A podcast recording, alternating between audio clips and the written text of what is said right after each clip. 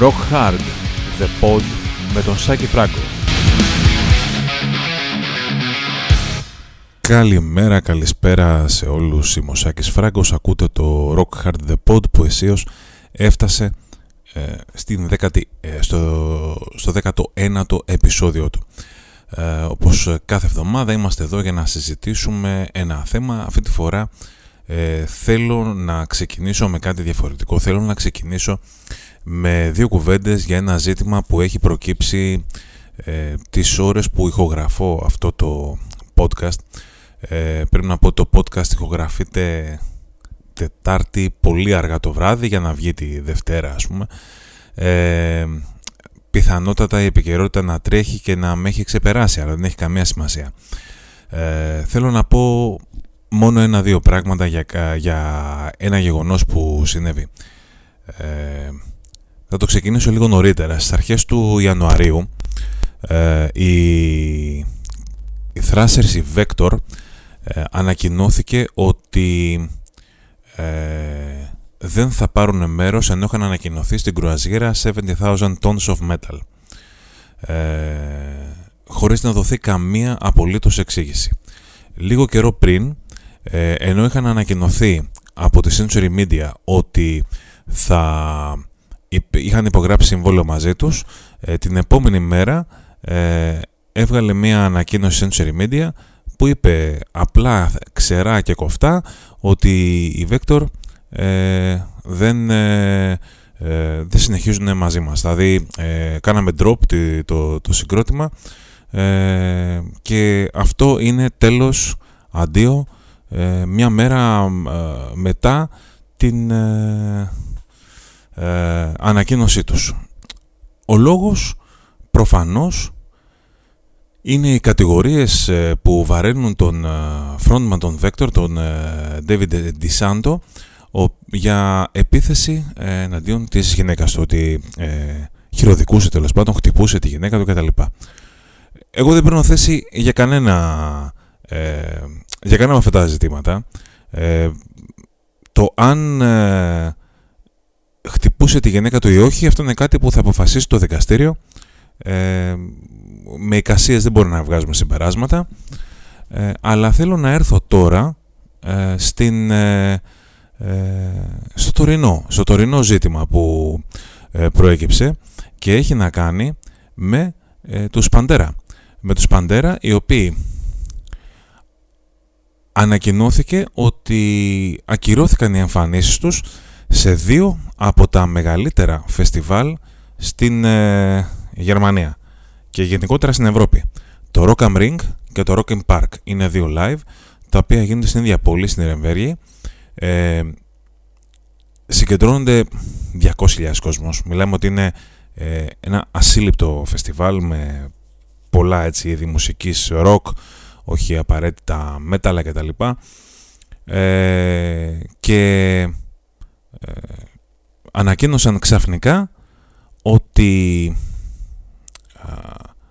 η Παντέρα δεν θα συμμετέχουν στο line-up ότι ε, ακυρώνεται η εμφάνισή τους και μάλιστα ανακοινώθηκε και η αντικατάστασή τους από τους Foo Fighters, ένα ακόμα ίσως μεγαλύτερο συγκρότημα.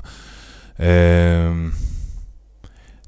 λίγο πριν ε, ξεκινήσω να ηχογραφώ το podcast διάβασα ότι ακυρώθηκε πάλι ε, μια συναυλία των Παντέρα στη Βιέννη.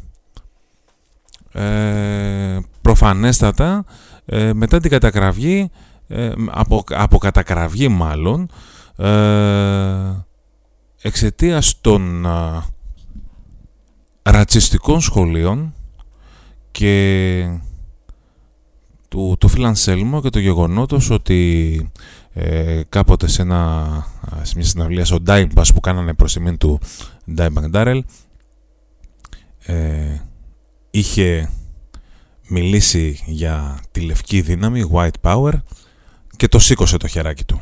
Ήτανε πεντακάθαρο. Ε, προσπάθησε να τα δικαιολογήσει, να τα μπαλώσει ε, ότι είχε πιει κρασί και τα λοιπά και ότι αυτός δεν είναι ρατσιστής, ότι δεν είναι φασίστας, ότι δεν είναι το ένα, δεν είναι το άλλο. Αυτό έγινε το 2016. Περσινά ξανά στα φίλια. Το αν ο Φίλαν Σέλμο είναι ρατσιστής ή φασίστας ή και τα δύο, είναι κάτι το οποίο, ε, άμα θέλουμε να βγάλω ένα συμπέρασμα, το έχω βγάλει. Δεν χρειάζομαι παραπάνω. Τελείωσε αυτό. Δεν χρειάζεται δικαστήριο για να αποδείξει, όπως στην περίπτωση του Ντισάντο των Βέκτορ. Εγώ όμως αυτό που λέω είναι ότι όταν είσαι διοργανωτής, όταν είσαι δισκογραφική εταιρεία, δεν μπορεί να παίρνεις μια απόφαση και μετά υπό το βάρος της κοινή γνώμης απλά να λες «Έλα μωρέ τώρα, το ακυρώνω το συγκρότημα και βάζω στη θέση του ένα άλλο». Σοβαρά. Δηλαδή, πήρε η Century Media τους Vector. Δεν ήξερε ότι εκκρεμούσε μια ποινική υπόθεση ε, του ηγέτη τους. Ποιος δεν το ήξερε. Αν είναι δυνατόν. Και αφού τους παίρνουν και τρώνε κράξιμο, δικαίωση άδικα, μετά λένε: Ξέρετε κάτι, παιδιά, έλα, γεια σας, δρόμο, φύγετε. Τους αδειάζουν κιόλας. Λες και φταίνει οι Vector που υπογράψανε στη Century Media. Καλεί το, το, η κρουαζιέρα το 70,000 tons of metal τους Vector να παίξουν. Τους κράζουν προφανώς και εκεί πέρα και λέει η κρουαζιέρα «Έλα, γεια σας ρε Vector, αντίο». Οι Vector φταίνε και εδώ. Ή αυτοί που τους καλέσανε. Καλεί το Rock America και το Rock Park και το φεστιβάλ αυτό στη Βιέννη που ακυρώσαν πανέρα και προφανώς ε, μέσα σε επόμενες μέρες μέχρι να βγει το podcast αυτό θα έχουν ακυρώσει και άλλες συναυλίες. Να είστε σίγουροι. Καλή σου παντέρα να παίξουν. Μαζεύονται κάποιοι, ε, κάποιες οργανώσεις και σου λένε ε, ξέρετε κάτι, ο τραγουδιστής του συγκροτήματος αυτού το σηκώνει το χεράκι. Και λένε οι άλλοι, αχ πέσαμε από τα σύννεφα. Σοβαρά. Θα έχουμε πρόβλημα λέτε, ε. Ναι, ας τους διώξουμε. Δηλαδή, φέρνουμε ένα συγκρότημα, καλούμε ένα συγκρότημα να παίξει και θα παίξει τελικά εάν δεν υπάρχει καταγραφή. Αν υπάρχει καταγραφή, τους αδειάζουμε κιόλας.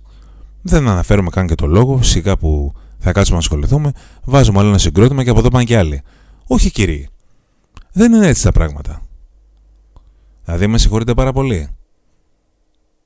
Για εμένα είναι κατακριτέοι και οι διοργανωτές και στο 70,000 Tons of Metal αλλά και στα φεστιβάλ αυτά που ακυρώσαν τους Παντέρα. Πρέπει να είσαι κύριος των αποφάσεών σου. Παίρνεις μια απόφαση για κάτι που είναι ευρύτατα γνωστό. Όλος ο κόσμος γνωρίζει τι είχε κάνει ο, ο Φίλαν Σέλμο με τον ναζιστικό χαιρετισμό. Όλος ο κόσμος είτε τους καλείς ή τους καλείς. Αυτά τα ολίγα ε, γιατί ήθελα πραγματικά να πω ε, δύο πράγματα για, αυτό το, για αυτά τα γεγονότα τα οποία ε, έχουν ψιλοπεράσει τον ντούκου αλλά όντας μπλεγμένος σε ε, διοργανώσεις συναυλιών ε, θέλω να πω ότι πάντα ε, προτού φέρεις ένα συγκρότημα οφείλεις να σκέφτεσαι και τις συνέπειες της ε, πρόσκλησής σου αυτής. Απλά τα πράγματα. Και να τις δέχεσαι κιόλας. Αυτό και πάμε στο θέμα του απόψινού podcast, το οποίο ε, έχει να κάνει με δίσκους τους οποίους όταν τους αγοράσαμε μετά το άκουσμά τους θέλαμε να τους πετάξουμε από το παράθυρο. Αυτό που ακούσατε. Λοιπόν, έχω φτιάξει μια λίστα με δίσκους που όταν τους άκουσα αντέδρασα λίγο περίεργα. Ε, πρέπει να πω σε γενικές γραμμές ότι παλαιότερα όταν αγοράζαμε τους δίσκους πιτσιρικάδες ε, χωρίς να έχουμε ακούσει κάτι, είτε επειδή είχαμε διαβάσει μια κριτική, είτε επειδή ήταν ένα συγκρότημα που το ξέραμε, το γνωρίζαμε, το εμπιστευόμασταν και έβγαλε δίσκο και πήγαμε και το πήραμε από την πρώτη μέρα έτσι επειδή. Σαν να κάνεις προπαραγγελία. Δεν χρειαζόταν να ακούσεις κάτι. Έβγαζε ένα δίσκο, ξέρω εγώ, η Iron Maiden, επειδή τον έπαιρνες. Αυτό. Σ' άρεσε, ναι. Δεν σ' άρεσε, δεν πήρε. Πάμε παρακάτω. Αλλά ε, παλαιότερα λοιπόν, όταν ήσουν πιο πιτσιρικάς, εγώ δηλαδή, και έδινες πολύ καλά σου λεφτά τα οποία τα είχες στερηθεί με κόπο και υδρότα από το χαρτζηλίκι για να πας να πάρεις το δίσκο σου και ο δίσκος σου έβγαινε μάπα. Ελάτε τώρα μη μου πείτε δεν το βάζατε και το ξαναβάζατε και το ξαναβάζατε και το ξαναβάζατε να τα ακούσετε μέχρι να σας αρέσει διότι δεν μπορούσατε να δεχτείτε ότι αγοράσατε ένα σκουπίδι. Έτσι γινότανε. Όταν είχες 5.000 ε, 5.000 δραχμές ε, χαρτζηλίκι για 15 μέρες και εσύ τις κράταγες όλες δεν έκανες τίποτα, δεν ξόδευες πουθενά, δεν παίρνεις το ένα σουβλάκι για να πας να αγοράσεις ένα δίσκο που σου άρεσε και πήγαινες και τον έβαζε στο pick σου ή στο καστόφωνο σου ή στο CD player σου, CD σου οτιδήποτε, σε οποιοδήποτε φορμάτο έπαιρνες ε, και σου έβγαινε μάπα το καρπούζι, δεν προσπαθούσες λίγο να δικαιολογήσεις ότι ε, όχι ρε, καλό είναι ρε φίλε, καλό, εντάξει, δηλαδή για, για ακούσέ το λίγο, πάρ το λίγο αλλιώς. Ε, γιατί στερήθηκες πράγματα. Δεν ξέρω τώρα κατά πόσο ε, στερούνται πράγματα η, τα, η πιο νέα γενιά, ας πούμε, στερείται πράγματα. Αυτό είναι καλό όμως, διότι αποφεύγεις να αγοράζεις σκουπιδαριό. Το ακούς, το βάζω στο Spotify, το βάζω στο YouTube, το βάζω οπουδήποτε, το ακούς, σ' αρέσει, το αγοράζεις. Δεν σ' αρέσει, ας το εκεί πέρα.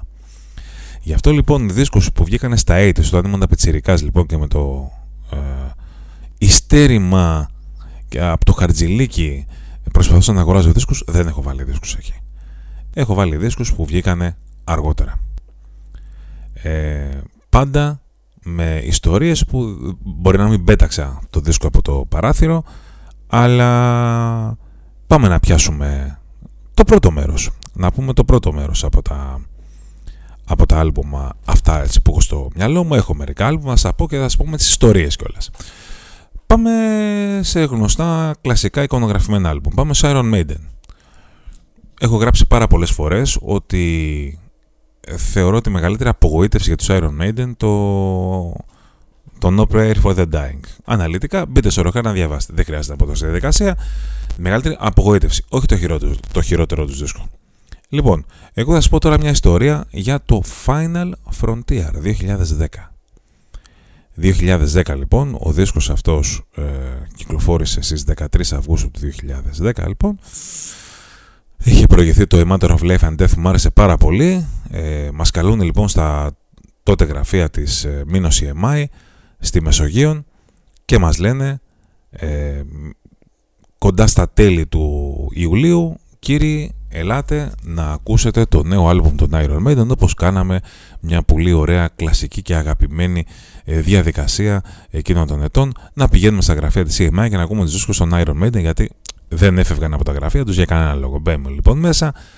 Ε, μας κρατάνε και τα κινητά για να μην ηχογραφήσουμε το δίσκο ε, και καθόμαστε τρεις νοματέοι να, να ακούσουμε το άλμπομ. Οι δύο ήμασταν εγώ και ο Δημήτρης Σιρινάκης από το, από το Rock Hard. Μπαίνουμε λοιπόν μέσα και αρχίζει να παίζει το άλμπομ το Maiden.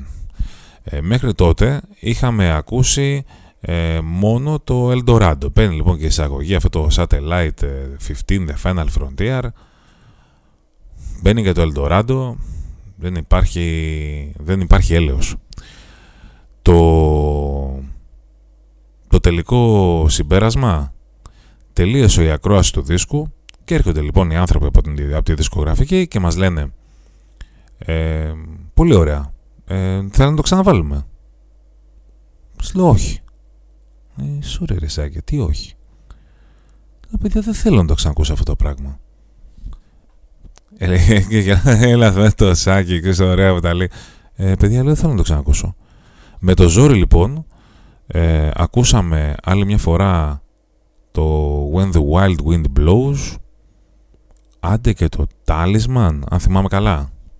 Αυτό. Το Final Frontier βρίσκεται στο σπίτι μου, βρίσκεται στη δισκοθήκη μου ως δώρο. Μου το έστειλε η εταιρεία. Αρνήθηκα να το ακούσω όχι μόνο από το βινίλιο που μου έστειλε η εταιρεία, ούτε και από τα streaming services. ούτε streaming δεν το έχω ακούσει από τότε. Αν με ρωτήσετε τι με δίσκος, δεν ήθελα καν να το ακούσω. Αυτό λοιπόν το Final Frontier, ενώ λατρεύω, αγαπάω πάρα πολύ τους Iron Maiden, αλλά είπαμε. Παρόμοια ιστορία έχω και με τους Metallica. Metallica μπορεί να πει κανείς χιλιάδιο. Για μένα το η μεγαλύτερη απογοήτευσή τους είναι το Reload. Αυτό όμως που έζησα με το Λούλου, αυτό που έζησα με το Λούλου, το οποίο δεν είναι ακριβώς άλμπου Metallica, αλλά ρε παιδιά, δεν χωνεύεται. Ε, πάλι λοιπόν, 2011, Οκτώβριος, κάνα μήνα πριν ε, κυκλοφορήσει το άλμπουμ, με παίρνουν ένα τηλέφωνο από την εταιρεία τους, Universal τότε, και μου λένε «Σάκη, έλα στο γραφείο μας να ακούσεις τον άλμπουμ το Metallica». Παρατά ό,τι έκανα, ούτε που ξέρω σε τι φάση, πώς, πώς έφτασα στο γραφείο και κάθομαι λοιπόν να ακούσω το δίσκο, μόνος μου. Ε, στο τρίτο τραγούδι άρχισα να σκέφτομαι πώς μπορώ να σκάψω ένα λαγούμι και να φύγω από εκεί πέρα και να πάω σπίτι μου να, να ακούσω οτιδήποτε άλλο εκτός από αυτό που άκουγα. Ε, πραγματικά, ε, ευτυχώς ε, βρέθηκε ένας άνθρωπος εκεί πέρα και αρχίσαμε να μιλάμε και δεν είχα στο μυαλό μου αυτό το άλμπουμ που άκουγα. Ε, ήταν πραγματικά μία από τις πιο οδυνηρές ε, εμπειρίες σε προακρόαση που συναγωνίζεται μία προακρόαση που είχα κάνει ε, μέσα σε ένα βανάκι κάτω από ζεστό ήλιο στη Γερμανία που άκουγα ένα άλμπουμ των Mercenary που μου άρεσε κιόλας, στριμωγμένο σε ένα βανάκι με 30 βαθμούς να καίει το, το αυτοκίνητο και εμείς να είμαστε μέσα και να ακούμε το άλμπουμ από το CD player του αυτοκινήτου και να μας έχουν πιάσει όλα τα κλειστοφοβικά μας και όλα τέτοια. Τα αφήνουμε λοιπόν, πάμε στο Λούλου. Ε, εν ολίγες μπορεί να μην πέταξα το CD τον, ε, το Metallica από το, από το μπαλκόνι αλλά όταν με πήραν τηλέφωνο να μου πούνε ε, δώσ' μας πάλι τη διεύθυνση σου Ρεσάκη να σου στείλουμε το άλμπουμ, λέω ευχαριστώ δεν το θέλω. Να το κρατήσετε εσείς. Και το Λούλου ήταν ένα, είναι το, το μοναδικό άλμπουμ το Metallica που δεν πέρασε ποτέ το ε, κατόφλι του σπιτιού μου. Διότι έχω πάρα πολύ σαβούρα, ε, ανεκδιήγητα πολύ σαβούρα, αλλά τουλάχιστον μου ερχόταν χωρίς να τη ζητήσω. Ε, το να το ζητήσω αυτό το πράγμα που δεν θέλω να το έχω, ε, παραπάει έτσι, δεν νομίζετε. Λοιπόν, ε, άλλο άλμπουμ λοιπόν που όταν τα άκουσα πραγματικά ήθελα να το πετάξω το παράθυρο. Ε, για την ακρίβεια ε, το έβγαλα το CD player και το, και το πέταξα απέναντι και αγνοείται η τύχη του από τότε. Ο λόγος για τους Queen's Reich και το Dedicated to Chaos. Πάλι 2011, μαύρη χρονιά αυτό. 2011 βγήκε το Lulu, 2010 βγήκε το άλλο. Πω, πω, πω, Παναγία Είμαι στο γραφείο του Rockhard και περιμένω να έρθει το, το άλμπουμ των Queen's Reich. Θα μου πεις τι περιμένεις για μας τώρα; Το American Soldier είχαν βγάλει πριν. Ναι, αλλά είναι Queen's Reich, ρε γάμο το. Είναι Queen's Reich και πάντα σκυρτούσε κάτι μέσα μου παρότι ήξερα ότι ήταν δεφορμέ για πολλούς δίσκους η Κουτζρέχ εκείνα τα χρόνια, εκείνη την περίοδο κάτι σκυρτούσε μέσα μου λοιπόν είχα μια ε, προσωπική δουλειά και έπρεπε να πάω ε, πολύ μακριά σε μια απόσταση ε, μετά την Ανάβησο ας πούμε δηλαδή ήμουνα 30 χιλιόμετρα από το, από το γραφείο είχα αφήσει λοιπόν ένα μήνυμα στο γραφείο στον Δημήτρη του Σιρινάκη ότι Δημήτρη έτσι και φτάσει το Queen's Reich απλά απλά με παίρνεις τηλέφωνο παρατάω τη δουλειά μου και γυρίζω πίσω από την ανάβησο και έρχομαι. Προτού λοιπόν φτάσω εγώ στην ανάβησο για τη δουλειά μου, παίρνει τηλέφωνο ο φίλτατος Δημήτριος και μου λέει «Έλα Φράγκε, ήρθε το Queen's Reich». Ακυρώνω το ραντεβού και γυρίζω στο γραφείο. Στο τέταρτο, στο τέταρτο, με παίρνει τηλέφωνο ο Δημήτρης και μου λέει γυρίζεις του λέω ναι ρε εσύ πήγαινες στη δουλειά που έχεις καλύτερα του λέω όχι ρε εσύ Ρε πήγαινες στη δουλειά που έχεις καλύτερα. Σου λέω, τώρα λέω, δεν υπάρχει περίπτωση. Είμαι στο δρόμο. Δεν έχω, έχω αγωνία να τα ακούσω. Φτάνω στο γραφείο. Ε, είχε, είχε φύγει ο Δημήτρης. Είχε αφήσει το CD του Queen's και είχε γράψει από πάνω κάτι του τύπου ξέρεις, handle with care, πρόσεχε το νου σου και τέτοια. Ε, υπερβολικός λέει ο Δημήτρης πάντα. Βάζω να ακούσω το πρώτο, το πρώτο κομμάτι και το περνάω skip. Λέω δεν γίνεται. Δεν, δεν μπορεί. Βάζω το δεύτερο. Skip. Βάζω το τρίτο. Skip. Άκουσα τα 12 τραγούδια του δίσκου μέσα σε ένα τέταρτο.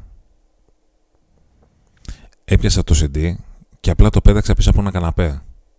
Αυτό. Είχε δίκιο δύο μέτρες, έπρεπε να μείνω στη δουλειά που είχα στην ανάβηση. Τέλος πάντων.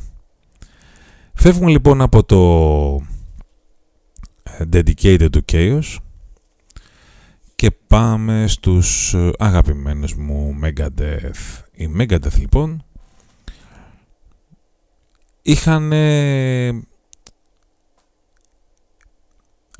έχουν, έχουν άλμπουμ που ε, βγάζανε κάποια στιγμή δίσκους με ένα αριθμό που μου άρεσε. Δηλαδή βγάλαν το World Ninja Hero που δεν μου άρεσε. Μετά βγάλαν το System Has Failed που μου άρεσε. Το United Abominations που δεν μου άρεσε. Μετά το Endgame που το λάτρεψα. Μετά βγάλαν το 13 που το θεωρώ χάλια. Ασχετά αν ουσιαστικά είναι μια συλλογή, δεν είναι άλμπουμ. Και το 2013, τον Ιούνιο,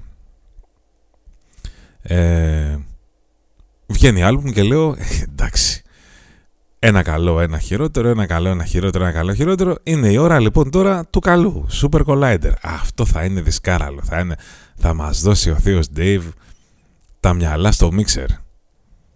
Αυτό και ενώ γενικότερα δεν έχω και ε, δεν έχω πρόβλημα. Δηλαδή περιμένω είτε περιμένω κάτι καλό είτε περιμένω κάτι άσχημο. Εντάξει, καταλαβαίνω συγκροτήματα είναι, άλλο το έχουν έμπνευση, άλλο το όχι. Αυτό το πράγμα με το Super Collider, δηλαδή πραγματικά με εξόργησε. Ε, τι, δηλαδή πραγματικά, πραγματικά τι να πω. Όσοι πιστεύετε ότι το Risk είναι ο χειρότερος ζήσο στο Megadeth που εγώ βρίσκω ότι έχει και μερικές πολύ καλές στιγμές, επιμένω σε αυτό. Ε, αυτό το πράγμα που μας σερβιρε ο Dave Mustaine στο Super Collider ε, δηλαδή ούτε στον εχθρό σου. Ούτε στον εχθρό σου.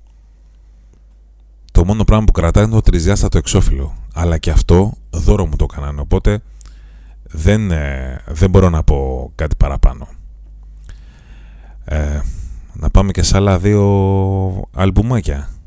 Να πάμε και σε άλλα δύο αλμπουμάκια.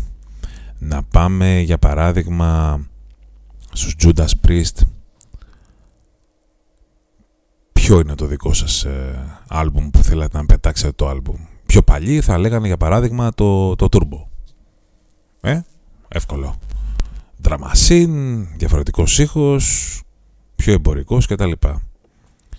Εγώ το, το Turbo το πρόλαβα οριακά όταν βγήκε, πολύ οριακά ε, οπότε δεν μπορώ να πω ότι είχα απαιτήσει και ότι το αγόρασα και με απογοήτευσε και τα λοιπά, οπότε τα αφήνω στην άκρη.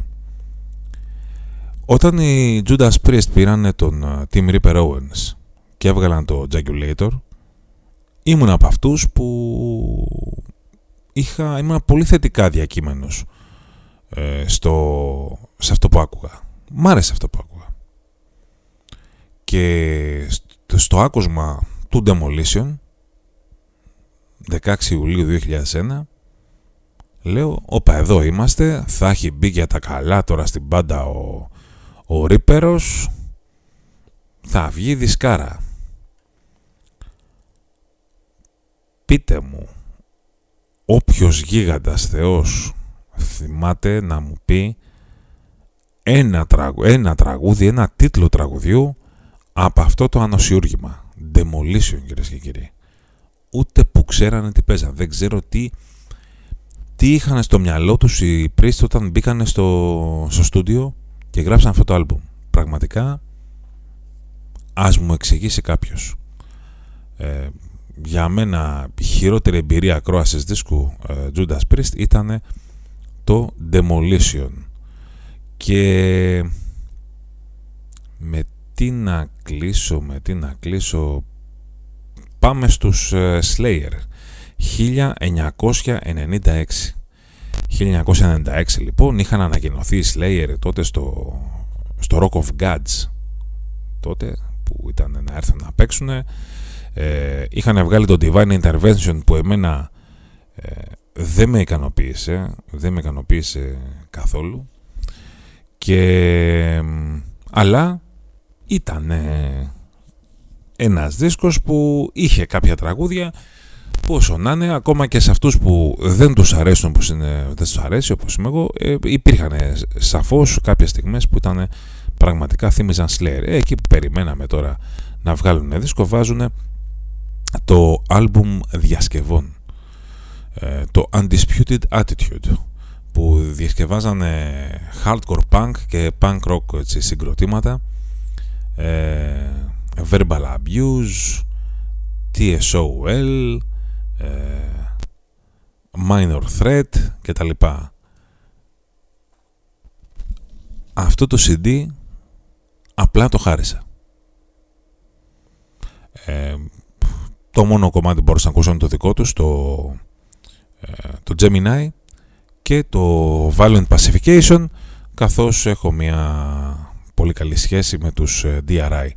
Τίποτα άλλο, αλλά τίποτα άλλο. Ε, και μέχρι τώρα γενικότερα καταλαβαίνω ότι εκείνη την περίοδο στα μέσα 90s ε, τα, το thrash metal παίρνει πάρα πολύ δύσκολες στιγμές και έπρεπε να προσαρμοστούν ε, και να παίξουν άλλα πράγματα γενικότερα γιατί δεν υπήρχε thrash εκείνα τα χρόνια. Οπότε Slayer το ρίξαν στις διασκευές. Ε, αυτό λοιπόν που κάνανε εμένα ε, με απογοήτευσε τόσο που θεωρώ μαύρη τρύπα στην καριέρα τους και ε, αυτή την, την επιλογή να βγάλουν ένα άλμπουμ σαν το Undisputed Attitude.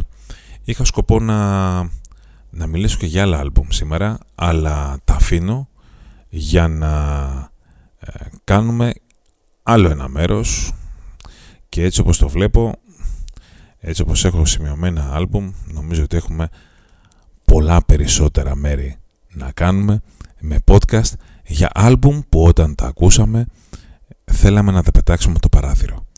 Περιμένω από εσάς στα σχόλια, οπουδήποτε, να μου πείτε τις δικές σας επιλογές για, για δίσκους που θέλατε να, να, να πετάξετε το παράθυρο όταν τους ακούσατε και όπως πάντα να ε, πείτε και οποιαδήποτε άλλη ε, άποψη ε, έχετε, ποιο άλλο θέμα θέλετε να πραγματευτούμε, ποιο άλλο θέμα θέλετε να μιλήσουμε σε επόμενο Rock Hard The Pod.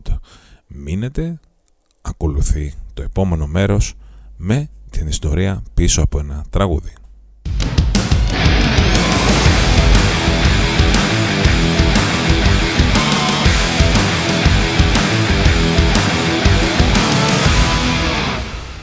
Εγώ σας το είπα, επέστρεψα. Λοιπόν, ακούτε Rock Hard The Pod, πάμε στην ιστορία πίσω από ένα τραγούδι και μιας και τελευταία αναφορά έγινε στους ε, Slayer, ε, τι θα λέγατε να πάμε να μιλήσουμε για ε, το Grand Sample. Το Grand Sample δεν έχει κάποια τρομερή ιστορία.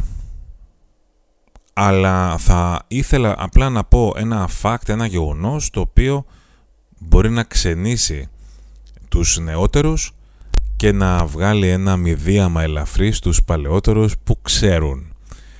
Λοιπόν, οι, οι Slayer λοιπόν ε, ουσιαστικά τα, τα βίντεο τους άρχισαν να τα γυρνάνε στο Seasons of the Abyss.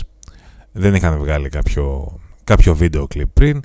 Ε, σημαδιακό είναι το βίντεο κλιπ του Seasons of the Abyss που είχε κανονίσει ο Rick Rubin ο παραγωγός τους ε, να πάνε στην Αίγυπτο, στη Σφίγγα, εκεί πέρα, Ε, μάλιστα έλεγε ωραίες ιστορίες ο Kerry King ότι ε, για να μπορέσουν να κάνουν δουλειά εκεί πέρα με το βίντεο κλιπ δωροδοκούσαν κόσμο ε, δίνοντάς τους πορνοπεριοδικά και τσιγάρα. Είχε πολύ πλάκα και μάλιστα λέει ο, έλεγε ο Kerry King με γέλιο ότι είναι τρομερό το πόσες πόρτες ανοίγανε δίνοντας μερικά πορνοπεριοδικά και μερικά τσιγάρα στους κατάλληλους ανθρώπους εκείνα τα χρόνια, έτσι, αρχές δεκαετία του 1990 στην Αίγυπτο και μάλιστα ήταν και περίοδος που ήταν η ε, πώς το λέγανε η επιχείρηση ε,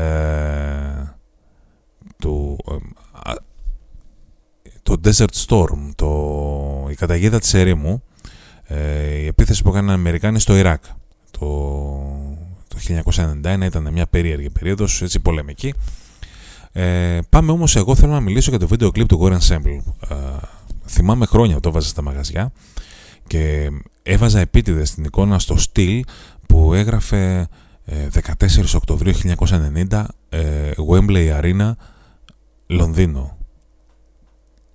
Και γινόταν από κάτω χαμός. Έλεγες κόσμο War Ensemble War φωνάζαν χαμός. Χαμός το βίντεο κλιπ λοιπόν για το τραγούδι αυτό το οποίο το ακούγανε πάρα πολύ οι Αμερικάνοι στρατιώτες κατά την περίοδο της ε, ε, επιχείρησης καταιγίδα της ερήμου στο Ιράκ. Ήταν πολύ διαδεδομένο στα, στο Αμερικάνικο στράτευμα.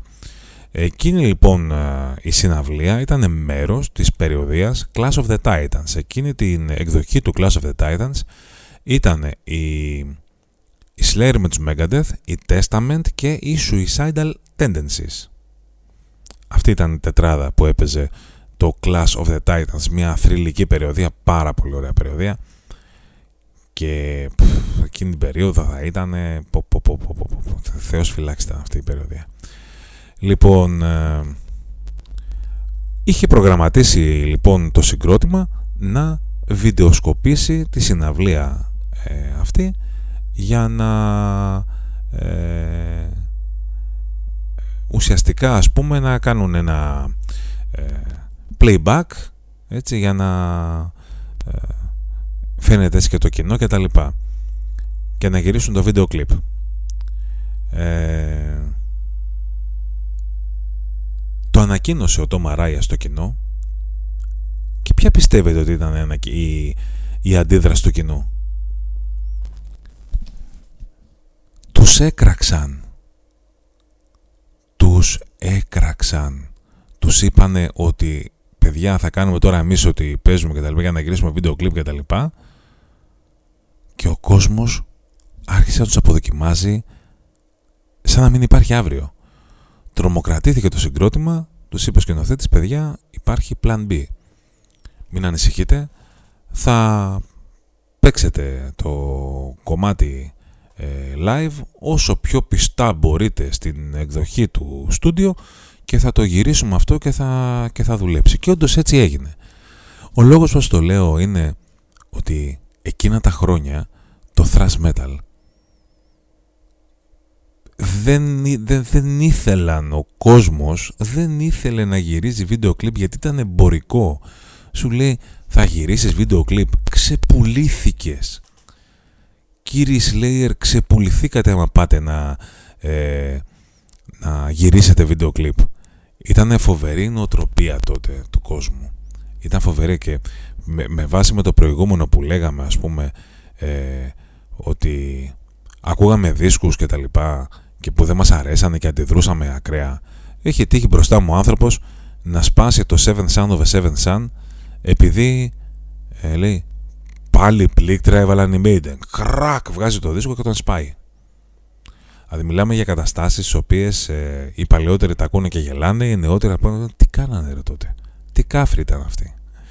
Αυτά λοιπόν τα ολίγα για τους ε, Slayer και το War Ensemble.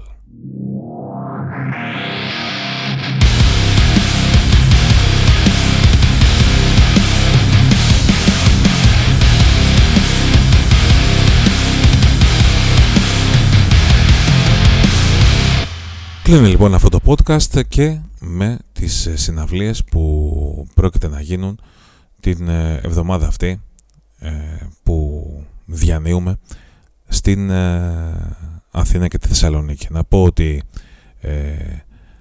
την, στις 4 του Φεβρουαρίου το Σάββατο υπάρχει συναυλία των Silent Wedding για τον Illusory στο Skyland στη Λάρις οπότε να κάνουμε και μία να πούμε και συναυλίες που γίνονται εκτός ε, Αθηνών και Θεσσαλονίκης ε, ουσιαστικά ε, άλλη μία συναυλία υπάρχει. Είναι η συναυλία των Πορτογάλων black metal στον Γκερέα οι οποίοι παίζουν το Σάββατο στις 4 Φεβρουαρίου στην Θεσσαλονίκη και την Κυριακή στις 5 Φεβρουαρίου στην Αθήνα ένα από τα ε, συγκροτήματα τα black metal που έχουν κάνει αίσθηση με, τους τελευταίους τους, με τον τελευταίο τους δίσκο. Στην Αθήνα παίζουν οι Isolate και οι Warhammer και στην ε, Θεσσαλονίκη παίζουν οι ε, Temple of Catharsis και η Infernal Storm. Αυτά τα ολίγα για συναυλίες. Προσεχώς θέλουμε να πιστεύουμε ότι θα πάρουν καλύτερα. Να είστε καλά, ευχαριστώ για την ακρόαση αυτού του podcast. Θα τα πούμε.